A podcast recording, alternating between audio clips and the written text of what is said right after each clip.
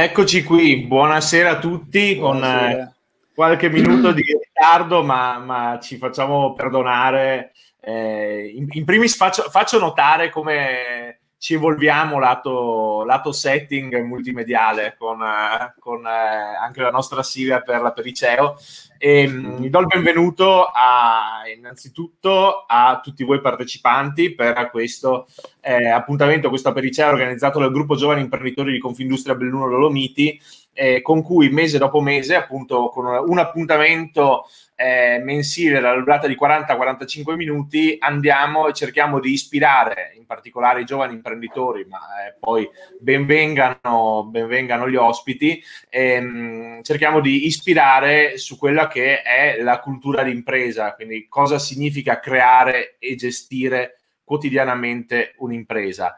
E ringrazio il nostro ospite del, quindi della Periceo di febbraio, eh, il signor Enrico Loccioni, fondatore appunto de, dell'omonimo gruppo, quindi del gruppo Loccioni, che avremo modo di conoscere questa sera e devo dire amico di, di Confindustria Belluno Dolomiti perché eh, ci sono già state eh, delle esperienze. Io ne ricordo una con piacere, ormai eh, di eh, credo otto anni fa, eh, quando la, la, la, mia azienda aveva due anni, ma l'avevo appena iscritta a Confindustria, che era proprio la prima attività, se non sbaglio, a cui ho partecipato, è stata una visita nelle Marche eh, in cui sono, sono, rimasto veramente folgorato dal, eh, da lei, signor Loccioni, dalla realtà che ha costruito, dall'attenzione a, a, tante cose che adesso non voglio svelare perché è, è giusto e bene sentirlo, sentirlo dalla sua voce. E ringrazio per eh, la, la, consueta disponibilità a guidarci in questo percorso il nostro direttore è Andrea Ferrazzi. Quindi buonasera benvenuto. A tutti, ciao Marco, buonasera Enrico. A tutti a voi. A questo punto io, io, io, dopo questa premessa di rito, diciamo, eh, lascio a te la parola Andrea e mi permetto solo di ehm, ricordare che questi a Periceo per, se, se, per chi partecipa per la prima volta, chi volesse recuperarli, sono anche disponibili tutti gli episodi precedenti sui, sui vari canali social e sulle piattaforme per i podcast. E qui mi taccio, chiudo l'annuncio pubblicitario, diciamo, e dato che il tempo corre, lascio, lascio a te Andrea la parola. Grazie, eh, grazie a Enrico Loccioni che ovviamente eh, per il gruppo giovani è sicuramente un, un, appuntamento importante, ma per noi è un grande piacere riaverla nostro ospite dopo più o meno quattro anni perché l'ultima volta era stato da noi il 10 giugno del 2016 per le elezioni olivettiane. Io in memoria di quell'incontro oggi mi sono messo nella nostra sala Olivetti. Eh, visto che Olivetti, come dire, è una, una, figura che ha ispirato molto l'associazione in questi ultimi anni, ma ha ispirato, sappiamo, anche il suo modo di intendere il fare impresa. Eh, prima però di raccontare la sua storia, una storia sicuramente eccezionale, una storia eh, molto italiana, oserei dire, eh, vorrei fare un salto, anzi partire dall'attualità e dall'inevitabile intervento di oggi di Mario Draghi al Senato, perché Draghi ha, ha pronunciato alcune parole che secondo me possono, sono musica per eh, le sue orecchie e per le orecchie di molti imprenditori. Cito non in ordine, ma futuro, giovani, coraggio, innovazione, capitale umano, competenze, energia digitale, sostenibilità. Un uh, discorso molto orientato ai giovani, una, un'autocritica per la sua generazione e un interrogativo, la, ovvero se la sua generazione ha fatto abbastanza per le generazioni future allo stesso modo in cui le generazioni del dopoguerra avevano fatto per l'Italia, che poi è stata quella del boom economico e dello grande sviluppo degli anni 50 e 60. Eh, lei ha avuto modo di sentire il discorso e di queste parole quali, eh, come dire, quali sceglierebbe se dovesse scegliere? Ma eh, quello dei giovani sempre, perché comunque sono il nostro futuro, anche dei settantenni come me, cioè nel senso che i giovani è la prima, la prima grande risorsa di, di una famiglia, di, una, di, un, di, un'area, di un territorio, di una zona, di una nazione. No? E, e, però bisogna crederci, bisogna farlo. E eh, senza entrare troppo nel merito delle questioni, perché io non sono mh, molto concentrato sull'aspetto mercato e l'aspetto clienti che sono quelli che alimentano l'impresa. Attento a quello che succede intorno, ma mentre aspetto che succeda, cerco di farlo. Per cui nella nostra impresa le tasse le paghiamo, né di più di quelle che lo Stato sospetta, possibilmente neanche di meno. Eh, un tipo di lavoro che senza volere propinare ricetta a nessuno perché non ci stanno ricette, a volte sono tante combinazioni di fattori, di incontri, di relazioni e così via, per cui il capitale relazionale. Ma come prima notizia, in un anno che sicuramente non è facile per nessuno, voi lo state vivendo ancora più direttamente in questi giorni, però ecco, poter dire abbiamo cercato di non gravare le, le, le nostre inefficienze sullo Stato, per cui tutte le persone in questo anno hanno preso tutti a casa nostra la normale retribuzione, non abbiamo chiesto cassa integrazione a nessuno. Un po' di fortuna, un po' anche di, di messa in sicurezza dell'impresa anche dal punto di vista finanziario ci permette ecco, in questo caso di non dipendere troppo da terzi a cui dopo devi comunque rendere conto qualcosa. Ripeto, quello che poi viene comunicato in queste, eh, in queste riunioni, no? la, molto spesso le stesse cose che risentiamo da anni, perché questo discorso della sostenibilità, della, del, della digitalizzazione, della elettrificazione, sono progetti che se tiriamo molto indietro l'arco la freccia risaliamo a Tesla, a Edison, a Marconi, stiamo parlando del 1896, stiamo parlando di anni indietro, no?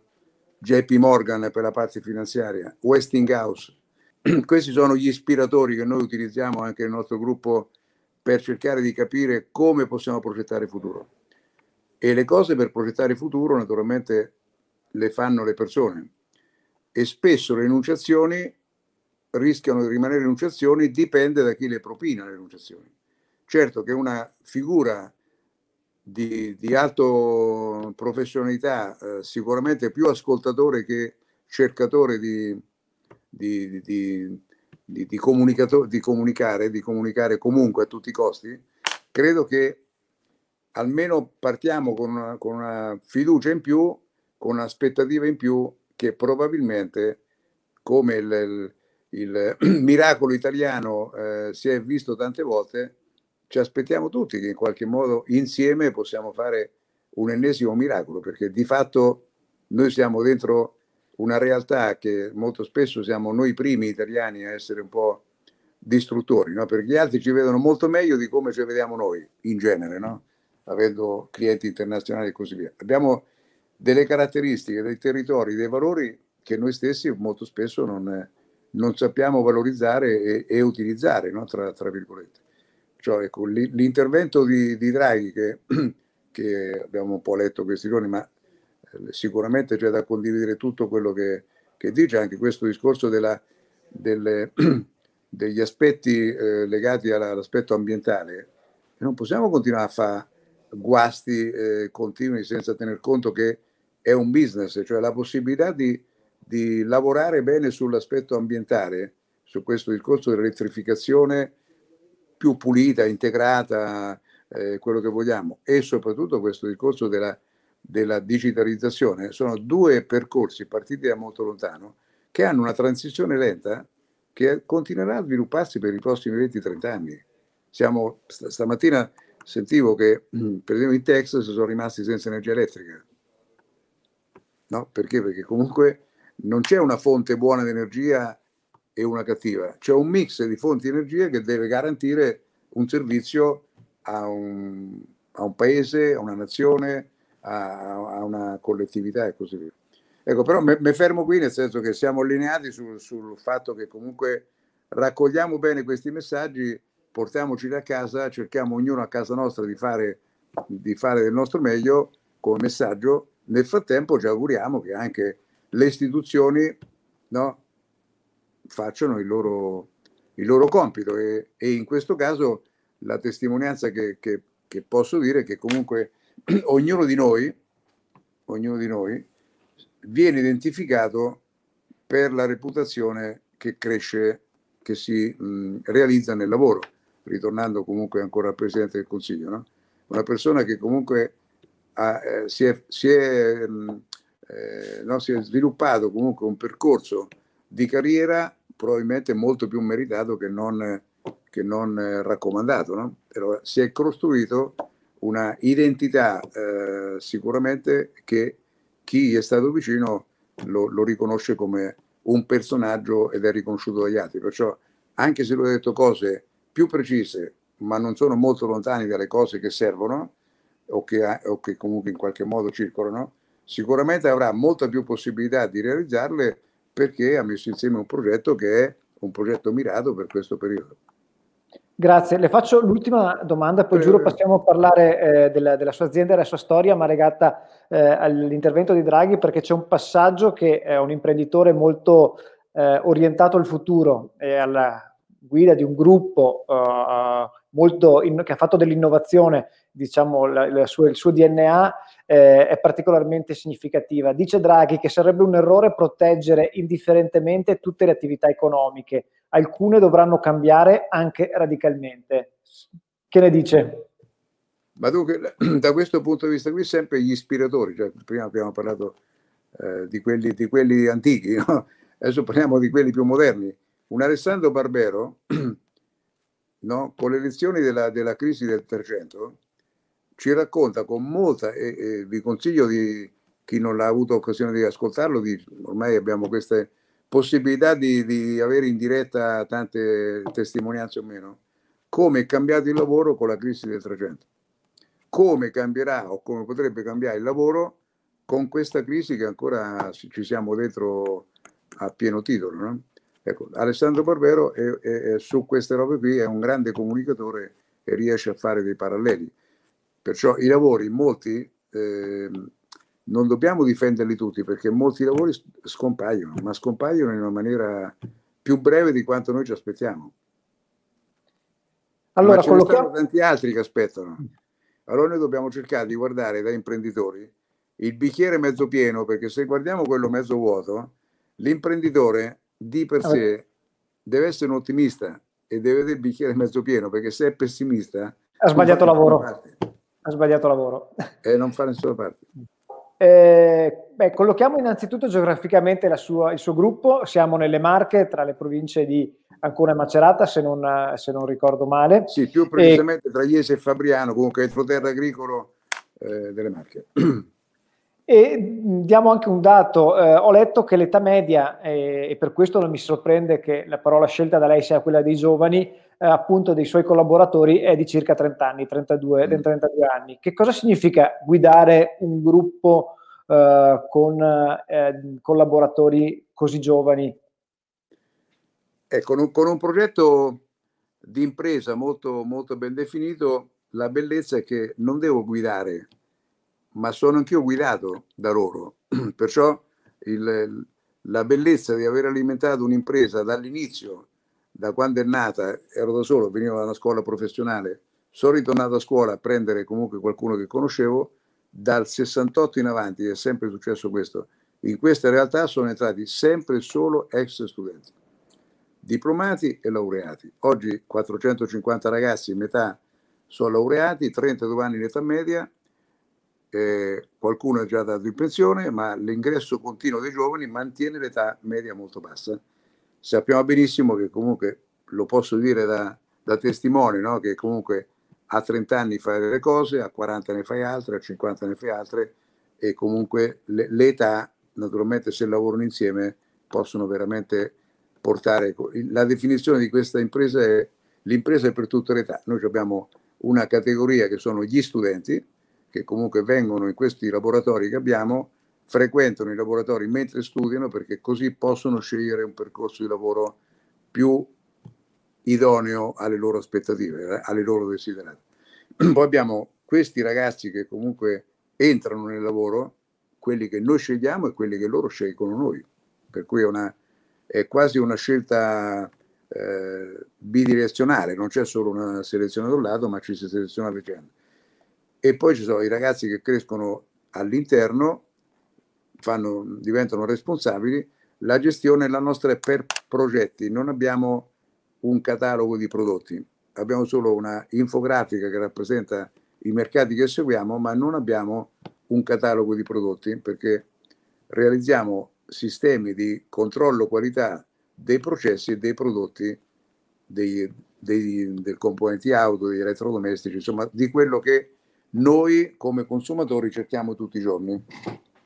Mangiare, curarsi, muoversi e così via.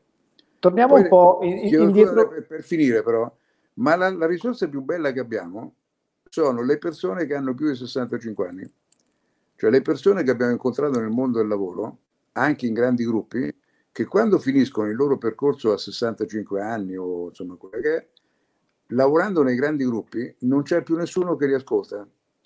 Allora, per persone che si sono costruite una, un percorso di, di, competenze, di conoscenze, ecco, noi le, li consideriamo i nonni, cioè questo rapporto tra i nonni e i nipoti, che nelle famiglie funziona benissimo, molto meglio che tra genitori e figli, tra padri e figli, o viceversa. Ecco, questa impresa per tutte le età va dalla frequentazione dei ragazzi che da 10-11 anni fino ai ragazzi che hanno 100 anni. Il più anziano di questi ce n'ha 101, di queste figure che portano le loro esperienze, testimonianze, eccetera. Vorrei tornare un po' indietro nel tempo, quindi a quel 1968, quindi in, uh, uh, nel cuore delle Marche, eh, un cuore agricolo, e in un momento storico in cui il boom economico stava un po' segnando il passo, il clima sociale stava cambiando, proprio diciamo, in quell'anno, anche simbolicamente molto forte, che inizia la sua avventura imprenditoriale. Mm. Come è nata? Qual è, quali sono, da, qual è l'idea che ha fatto scattare questa avventura che dura ancora, ancora oggi, che è cresciuta tantissimo? Allora, non, non c'è una, un momento che mi ha fatto scattare qualcosa, ma è una, è una combinazione di fattori, adesso letta a consultivo. Però il contesto in quel momento era proprio questo, c'era qui all'interno le Marche, un milione e mezzo, poi col Veneto ci confrontiamo tantissimo, con le origini sono le stesse, eh, un milione e mezzo abitanti, eh, l'entroterra, questa parte dove siamo noi, sono oggi 350-400 mila persone. Allora erano molti di più perché erano, eh, la maggior parte venivano nella, dall'agricoltura. Dimmi un po', scusate un attimo, di Fabrizio, scusa. Mercoledì prossimo Monteselli alle 11.30 facciamo Va bene, ok. okay. Perciò questo, questa eh, attività molto agricola, l'entroterra è, è pieno di tante belle cose, ma c'era molta agricoltura. L'industria presente era quella della carta dei quartieri emiliani o dei cantieri navali ad Ancona, ma l'arrivo di Aristide Merloni, il ritorno a Fabriano di Aristide Merloni, ha sviluppato l'industria degli elettrodomestici che ha permesso, come è successo anche in Veneto, a questi metalmezzati, cioè le persone che dalle campagne pian piano si sono trasferiti dentro l'industria. Ecco, io mi trovo in quel contesto lì, famiglia di contadini, eh, sono del 49, non c'è l'acqua corrente in casa fino al 57, e, e, insomma è così. E questa, dopo questa scuola professionale port, mi porto a casa nell'alternanza scuola-lavoro che c'era anche allora, mi porto a casa la pompa dell'acqua, l, le, le, gli abbeveratoi per le, le, bestie nella stalla, installo questa cosa a mio padre e naturalmente i soldi in campagna non circolavano, io i soldi non l'ho visti mai, però mio padre ha fatto un'operazione, io avevo 16 anni allora, straordinaria perché ospitando i contadini vicino a casa nostra, naturalmente lui faceva vedere quest'acqua che arrivava dentro la stalla piuttosto che in casa. Ecco, i primi 30 clienti che ho avuto tra 16 e 18 anni sono stati 30 contadini intorno a casa di mio padre un lavoro in nero, per cui comunque un lavoro come, senza, senza rendersi conto perché non mi interessava l'attività di aiutare appunto mio padre in campagna, anche se ho sempre apprezzato molto e non mi sono mai allontanato da quella cultura contadina da, e da quel tipo di cultura. Poi la Risti di Merloni nel, 69, nel 68, agosto 68, lo incontro per un'opportunità di lavoro regolare, agosto 68, perciò il, lavoro vero dentro un'impresa avviene nell'agosto del 68. A fine agosto i due ragazzi che mi ero portato dietro, perciò ero io più due persone, naturalmente devo pagarli. Vado, vado in, in, ufficio alla Merlone, chiedo soldi, ma la fattura, e cos'è la fattura? Cioè, questo per dire che l'impresa nasce così, cioè nasce se, allora metti a posto la Camera di Commercio, ti scrive la Camera di Commercio la fattura, i soldi li ho visti a dicembre, Perciò questo è il modo con cui l'impresa è partita, cioè è partita sotto zero. Poi la fortuna ha voluto che nel 69 incontro una ragazza che scherzando, io l'ho perso cinque anni fa, ma molto spesso dicevo che pur di non pagare la segretaria me la sono sposata, ecco, nel senso che comunque la fortuna è che con Graziella abbiamo veramente cominciato a fare veramente l'impresa. Io ho un po' di filosofia di lavoro, lei i conti. Ecco, fare i conti dentro un'impresa è veramente, i numeri non li puoi raccontare, i numeri alla fine devi, devi farli portare perché se in fondo c'è un rosso l'impresa non ha grande futuro, se in fondo c'è una parvenza di nero sempre più eh, nero, sicuramente è molto meglio. Ecco, l'impresa nasce così, poi dopo anche lì come è successo con, con, con mio padre, da, da, agente commerciale a gratis, anche lì poi sta una conseguenza perché cercare di far bene, cercare di portare avanti no, un, un, lavoro artigianale, perché era all'inizio un'impresa artigiana, eh, un cliente ne ha portato un altro e le persone sono cresciute, perciò è rimasta sempre molto questa idea del cliente come prima, senza cliente non c'è niente per nessuno, perciò il cliente no, non ha sempre ragione, ma il cliente comunque è un soggetto che bisogna cercare, che bisogna motivare, che bisogna eh, comunicare, perché quello permette di alimentare una realtà che coinvolge comunque persone. Quando coinvolgi persone bisogna che sei responsabile di garantire lo stipendio alle persone perché devi pagarle e i fornitori e deve rimanere qualcosa in casa. Quello che abbiamo sempre fatto da allora, ogni anno, è la preoccupazione principe non riman- fare in modo che ci sia più lavoro di quello che puoi riuscire a prevedere, perché se ti manca lavoro, quando lo cerchi il lavoro non lo trovi. E allora quello è l'elemento fondamentale per evitare di dire a qualcuno di sta casa che non c'è lavoro. Oggi con orgoglio posso dire che con tanti difetti che anche noi abbiamo, ma non c'è stata mai questa occasione che io vorrei non trovarmi, se dovesse essere così, di dover dire alle persone di stare a casa perché non c'era lavoro. Ecco, questo è quello che porto avanti con, con, con più motivazione. Poi nel frattempo ah. l'impresa è evoluta perché grazie al, all'internazionalizzazione, questo a partire da, dall'80, 76-80, l'ingresso dei primi laureati, eh, un lavoro non più solo locale impiantistico ma legato a dei test di, sugli elettrodomestici per Vittorio Merloni, altro ispiratore per noi, dopo Aristide Merloni, padre e figlio.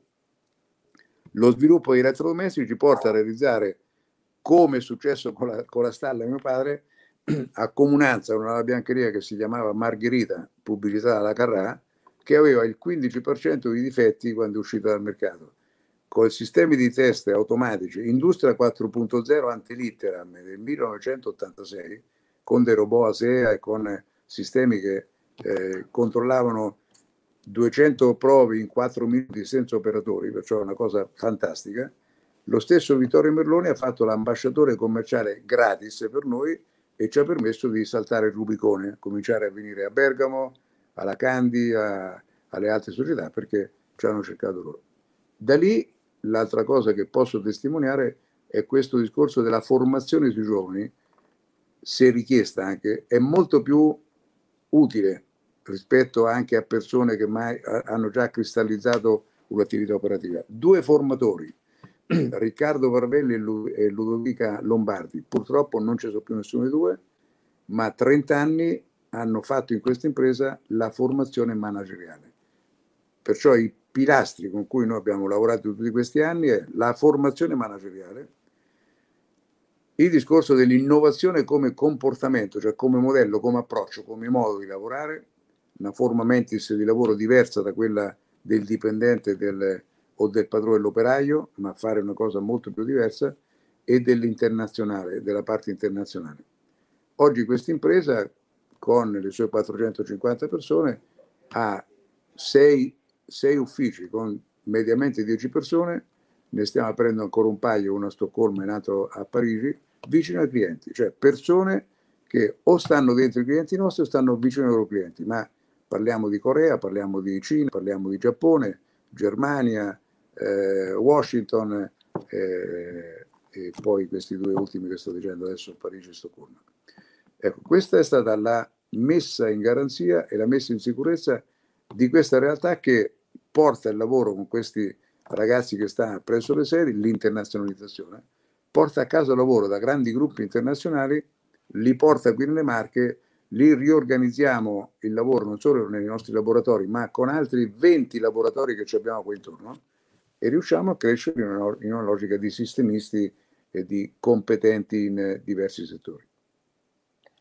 Eh, oggi, se non, eh, non, ho letto male, la, il suo gruppo ha otto, otto aree di business. Eh, Dunque, abbiamo diviso in un'infografica che poi magari vi, vi, posso girare, oppure comunque è una cosa molto semplice, dove abbiamo eh, quattro tipi di mercati, quattro mercati, eh, che nasce dall'idea appunto di studiare quali sono i bisogni di ognuno di noi.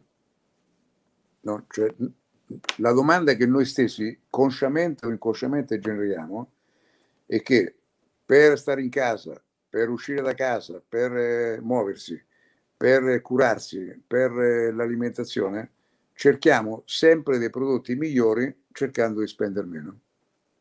Cerchiamo questo, no? Ecco, questa domanda, che è domanda e offerta, crea comunque dietro una domanda di lavoro, una possibilità di offrire soluzioni, in questo caso tecnologiche, che vanno a fare questo tipo di controlli. Perciò un mercato lo abbiamo sulla mobilità. Intanto il, il fine, sempre cose che abbiamo imparato, perciò niente di, niente di lezioni a nessuno, ma il perché facciamo questo lavoro, il come lo facciamo e cosa facciamo sono in sequenza in questa maniera, perché molto spesso si parte da cosa fai. Ecco, la motivazione del perché facciamo questa cosa. Ogni attività che noi facciamo, ecco perché prima quando parlavamo dei messaggi no, di Draghi o meno, è che in effetti sono talmente mh, naturali e spontanei che parlare del benessere delle persone, il benessere del pianeta, sembra qualcosa che sia una comunicazione di moda. No, in realtà tutte le attività che noi facciamo hanno questo fine. Il centro dell'infografica di questa rappresentazione è questo, lavorare per il benessere delle persone e per il benessere del pianeta, ambientalmente parlando. I mercati che comunque seguiamo sono quattro. La mobilità, cioè tutti i mezzi che permettono a ognuno di noi, uscendo da casa, di raggiungere qualsiasi posto.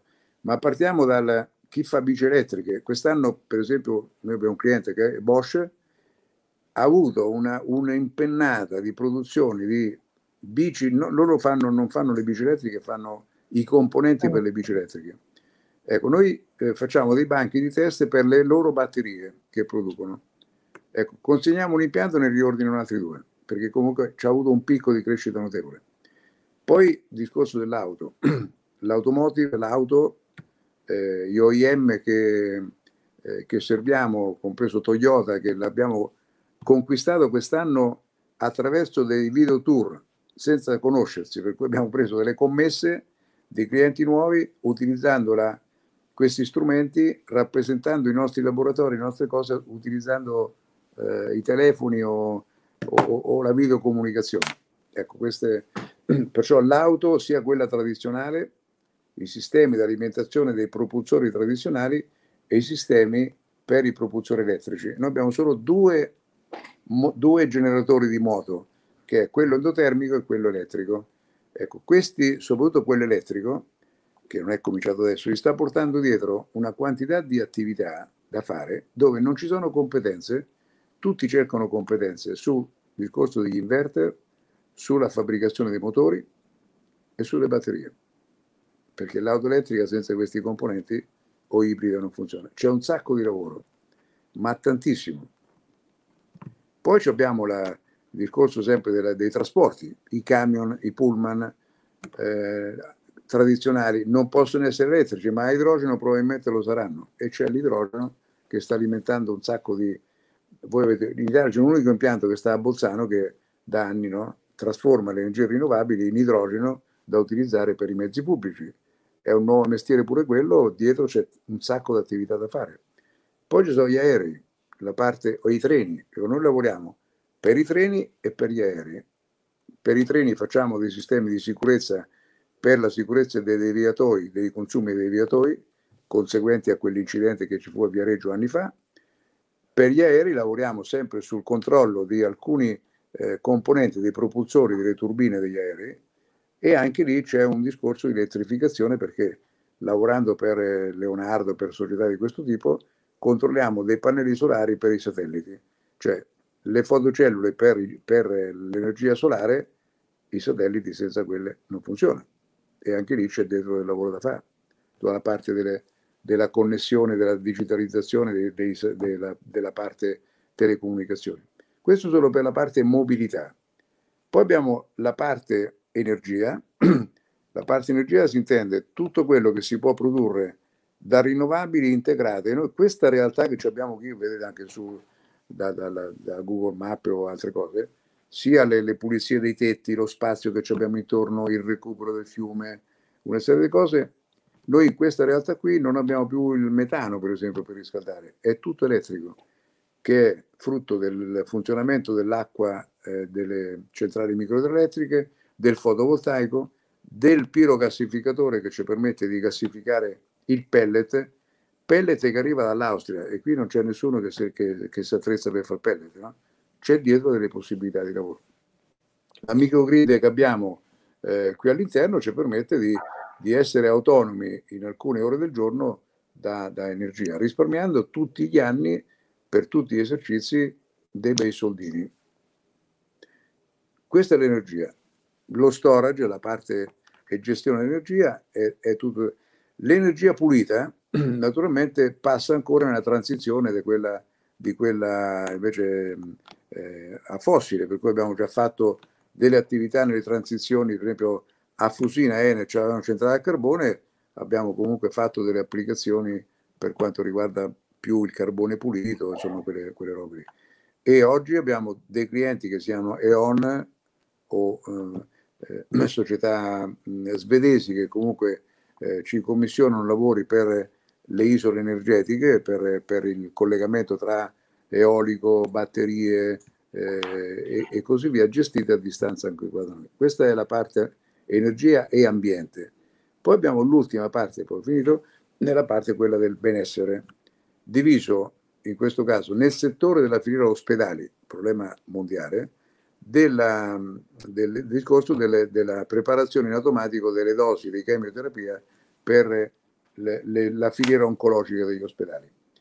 Queste qui eh, sono, abbiamo cominciato dieci anni fa con il territorio e con l'ospedale di Ancona, oggi abbiamo credo 150 installazioni nel mondo, nei principali ospedali in Nord America, Nord Europa, in Italia anche, eh, e poi in Giappone, Corea, Turchia, cioè dove ci sono ospedali e c'è un potenziale mercato veramente straordinario. La salute riguarda anche i sistemi di alimentazione e qui mettiamo in piedi una nostra attività in innovazione in agricoltura, abbiamo un centinaio di ettari di terreno dove sviluppiamo le filiere, misuriamo il terreno, il suolo, piantiamo le, le, i cereali, grano in questo caso coerente con le caratteristiche del suolo e poi c'è la lavorazione fino alla farina fatta tutta nella filiera corta e misurata. Ecco, credo che la, l'assioma del terra sana e cibo sano in un luogo sano sicuramente può aiutare a campare meglio. Per cui se ci alimentiamo di, noi siamo dei combustori, per cui portiamo a casa come le macchine eh, del cibo e l'aria, per cui campiamo queste due cose qua. Se l'aria è buona e il cibo non è male, probabilmente non a caso qui abbiamo all'interno dei, degli ultracentenari, ce ne stanno abbastanza, probabilmente dipenderà anche da questo. Poi il benessere riguarda anche tutte le attività che usiamo, eh, che facciamo in casa usando tutti questi prodotti, questi strumenti che chiamiamo elettrodomestici, di cui alcuni sono tradizionali, il frigorifero, la lavatrice, la stoviglie oggi, ma abbiamo una quantità di altri strumenti che sono le macchine per il caffè, le macchine per produrre gelati, le macchine per produrre eh, magari tra poco anche Coca-Cola e altre cose, che finiscono in tante case che devono essere prodotti, misurati, collaudati, spediti e così via. Ecco, questa è un po' la, la descrizione di quello che andiamo combinando, vendendo appunto beni strumentali, cioè eh, strumenti che il nostro cliente utilizza strumentalmente in linea di produzione, per cui è un investimento per il cliente e, e, e ci costringe a lavorare insieme. Avrei ancora tante domande da fare, ma abbiamo uh, 5 minuti perché ci eravamo dati eh, 45 minuti di tempo, poi voglio, voglio, rilasciare la parola anche al presidente Marco Darin. Eh, doma- una domanda che, eh, che, le vorrei fare è questa. Ho trovato eh, una distinzione e una frase che mi è piaciuta molto leggendo alcuni documenti che la riguardavano, è la distinzione tra le cose che contano e le cose che si contano. Sì. per Loccioni qual è più importante o sono ugualmente importanti? Ma sono entrambi importanti, però hanno una priorità le cose che contano, perché le cose che contano, vale a dire i valori, il rispetto, quelle cose lì, non è che tutti i giorni le puoi tirare fuori mentre lavori, ma e le cose che si contano sono altrettanto importanti, però le cose che si contano sono le cose di breve, no? i bilanci, la commessa, eh, il conto in banca, quelle robe lì. Ma le cose che contano sono un'altra cosa. Ma per fare un macro esempio, la Chiesa eh, è una matrice, nel senso l'organizzazione quella della, che ha il, il, no? l'organizzazione dei valori, no? Del cui, le cose in cui crediamo, e poi ha lo IOR che guarda i conti. Ultima domanda che vorrei fare è cos'è la leadership per Enrico Loccioni? Ma secondo me, allora, questa è un'organizzazione che ha lavorato molto su una caratteristica dell'impresa basata sulla conoscenza, che è diversa dall'impresa manifatturiera. Perciò abbiamo fatto un grande lavoro di comunicazione per differenziarci, perché nella differenziazione troviamo molta più capacità di attrarre comunque dei giovani, degli studenti, che entrano in una matrice eh, da, da, da, impiega, da, impiegato, cioè ognuno di noi quando, quando inizia può fare l'impiegato all'inizio perché non ha ancora nessuno sviluppo né di conoscenze distintive e né con conoscenze gestionali. Quando una persona riesce a mettere insieme delle conoscenze gestionali con delle conoscenze distintive, tec tecniche in questo caso, gli altri lo vedono già un leader, per cui l'errore molto spesso che si fa è che quello si elegge a capo e quando si elegge a capo la struttura del team non funziona più, cioè l'organizzazione ha bisogno sempre di un ispiratore. Siamo partiti con questa chiacchierata partendo dagli ispiratori, no? Anche dentro una realtà anche piccola c'è la persona che è capace di trascinare gli altri, non comandare gli altri, non dare istruzioni, ma in qualche modo anche attraverso l'esempio, attraverso la motivazione, sicuramente può essere un modo per coinvolgere gli altri. Perciò il, i termini che noi usiamo anche qui, se sentiamo parlare di dipendenti, eh, ci arrabbiamo notevolmente perché comunque è, fond- è, molto più interessante avere dei collaboratori che dei dipendenti. Allora, ho usato, ho usato, il termine corretto prima. Visto che siamo partiti con gli ispiratori e con in modo particolare Olivetti, che poi è stato anche, come dire, eh, la figura che ci ha fatto conoscere ed incontrare, vorrei chiudere sì. questa intervista proprio con Olivetti e con eh, la, una parola che ovviamente è a lui molto riconducibile, che è quella di comunità. Anche in questo sì. caso volevo chiedere a lei che cos'è la comunità ah, per Enrico Luccioni e per il, per il vostro gruppo. Le lezioni che ci siamo portate a casa da, anche da chi non abbiamo, io non ho conosciuto né Adriano né anche Camillo, no? però è un, è un, esempio di imprenditoria dove sicuramente l'imprenditore vero è stato Camillo Olivetti, perché comunque i racconti che, che ho ascoltato attraverso Novara, che non c'è più neanche lui, che veniva qua ogni tanto, e che la, Camillo Olivetti diceva appunto che un'impresa, l'impresa in una comunità territoriale non è una proprietà privata ma è un bene sociale. Adesso come l'abbia detto me l'ha raccontato Novara, per cui me l'ha girata lui. È così, cioè nel senso che veramente Olivetti a Ivrea era una comunità. È ancora oggi così, anche se non c'è più il, il, il nucleo storico, ma c'è tanta gente ancora che in giro no? eh, lavorano nello stile Olivetti, eh, ex Olivetti che si sono messi in proprio anche nel nostro territorio, ce ne stanno due o tre, e, e comunque quello è il modo con cui poi l'innovazione che ha portato Adriano dopo è diventata gestionale, però ecco, il modello che ci portiamo dietro è questa impresa che comunica, questa impresa che coinvolge, eh, che eh, continua ancora a farlo, anche nonostante, ecco, ritorniamo sulle cose che contano e le cose che si contano. Le cose che si contano purtroppo non si contano più perché l'Olivetti avuto il suo fine, come tante storie. Ma le cose che contano sono i Novara di turno che a 92 anni veniva ancora qua, perché lui voleva imparare ancora, ogni giorno era un'occasione per imparare. E questo è una, è una forma mentis che sicuramente si differenzia, dipende dal, dal luogo in cui uno è cresciuto, da, dalle motivazioni che ci ha portato dietro. Ecco, la scuola di Olivetti è stata un po' quella, cioè quella anche di, eh, lì eravamo con Beniamino, il figlio di Laura, che non c'è più neanche Laura tra l'altro, e ci eravamo incontrati in quell'occasione lì perché lui ha ancora questa passione di diffondere attraverso le, i libri, attraverso quello che può fare con edizioni di comunità. Bene, Marco, io mi fermo altrimenti andrei avanti ancora qualche, qualche ora. Lascio la parola. Devo andare a dormire, per cui posso, vi posso trattenere qui in altre due ore se volete. Non c'è problema. Mi dispiace, sono arrivato un po', un po' tardi, ma comunque ok.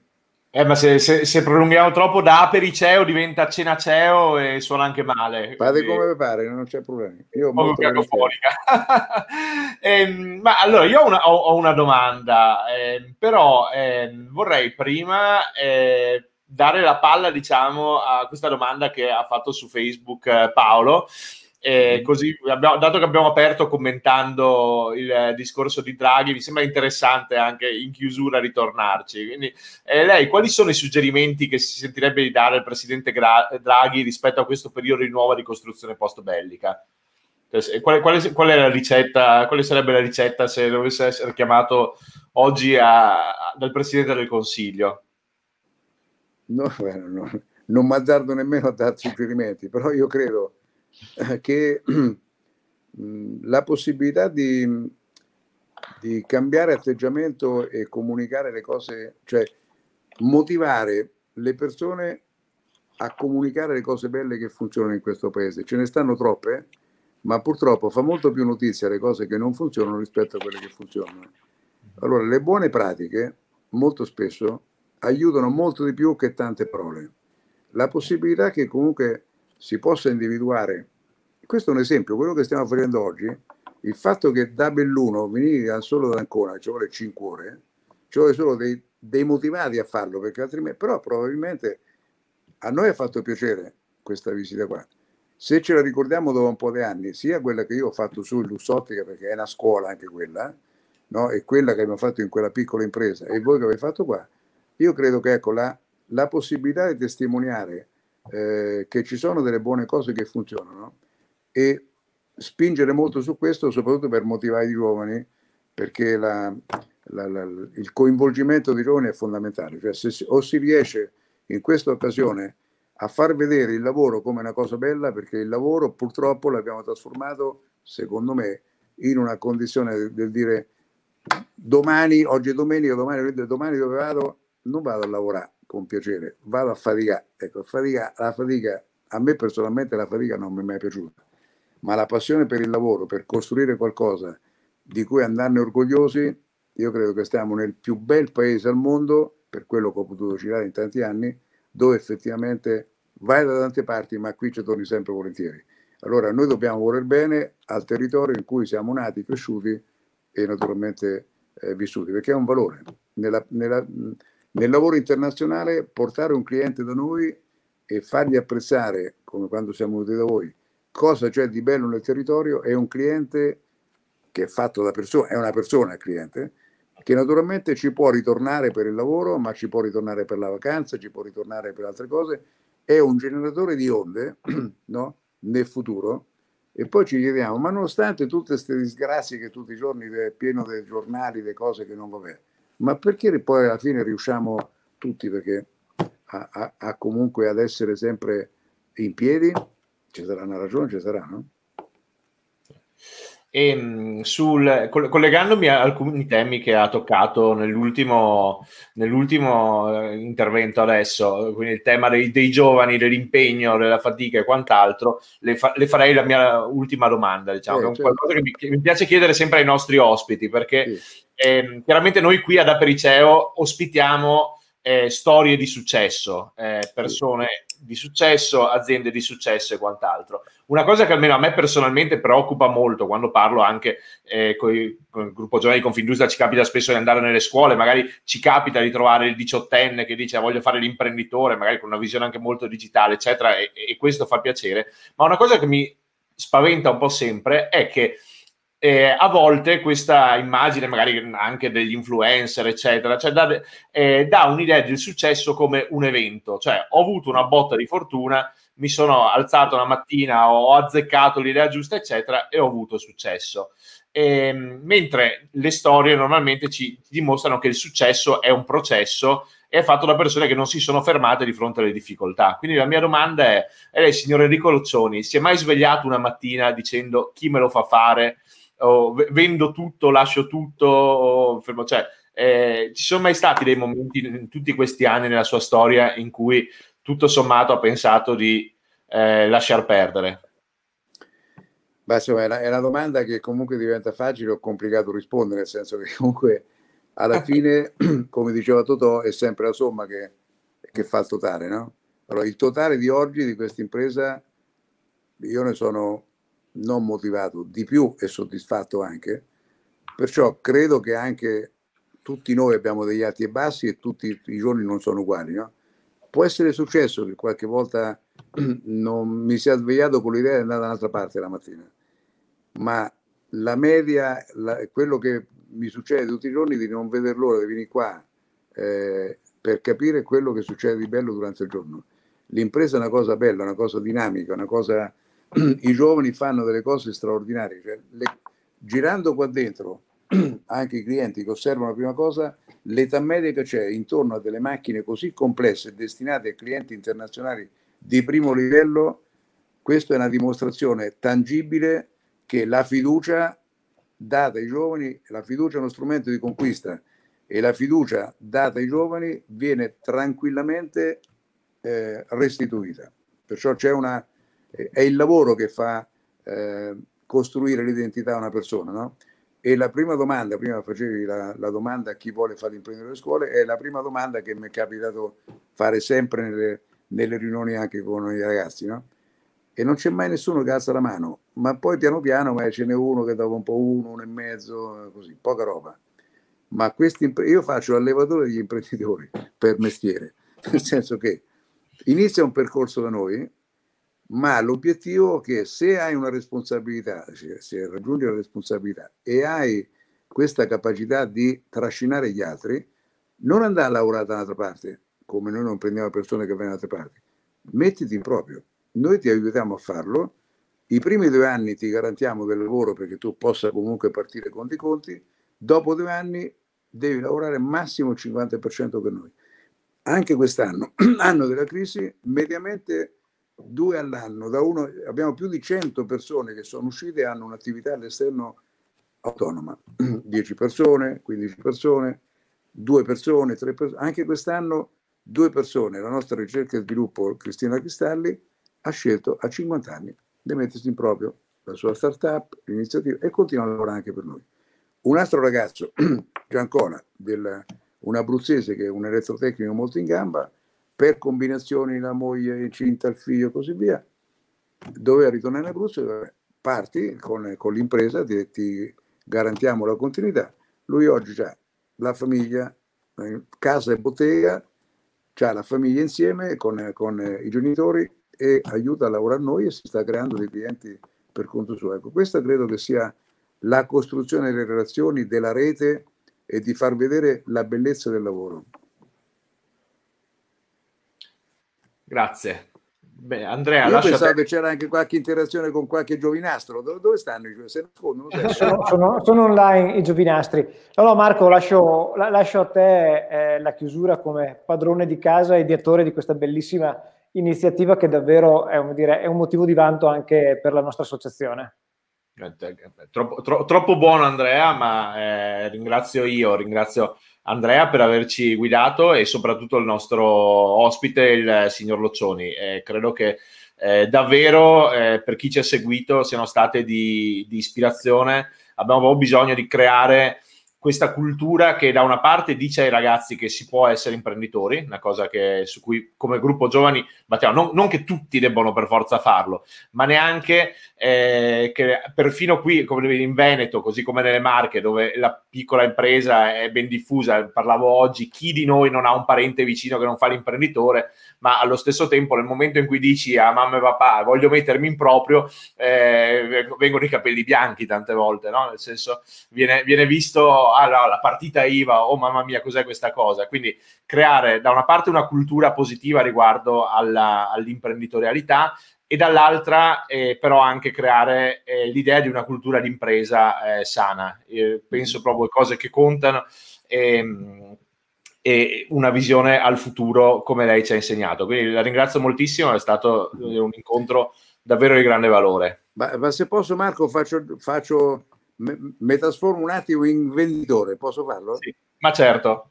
Ok, vabbè, noi abbiamo tra tutte le iniziative anche una casa editrice che non ha lo scopo di fare soldi con i libri perché non, non, è, non è, possibile, no? Non, non è, sono anni dietro lo studio, dietro l'esempio di, della comunità di, di, Adriano Olivetti, qual è la, la, il filo conduttore del perché facciamo questa cosa? È quello di eh, fare in modo che le esperienze vissute in questa realtà vengano documentate e vengono distribuite. Ne abbiamo una in modo particolare che mette insieme, eh, si chiama quaderni manageriali, qualcosa del genere, mette insieme 30 anni, per fortuna abbiamo fatto prima perché Riccardo Barvelli è mancato purtroppo a, a, a dicembre, però abbiamo avuto l'idea di trasformare 30 anni di formazione manageriale in un cofanetto dove ci sono le schede per l'autoformazione e tutto il lavoro che, hanno, che è stato fatto qua dentro.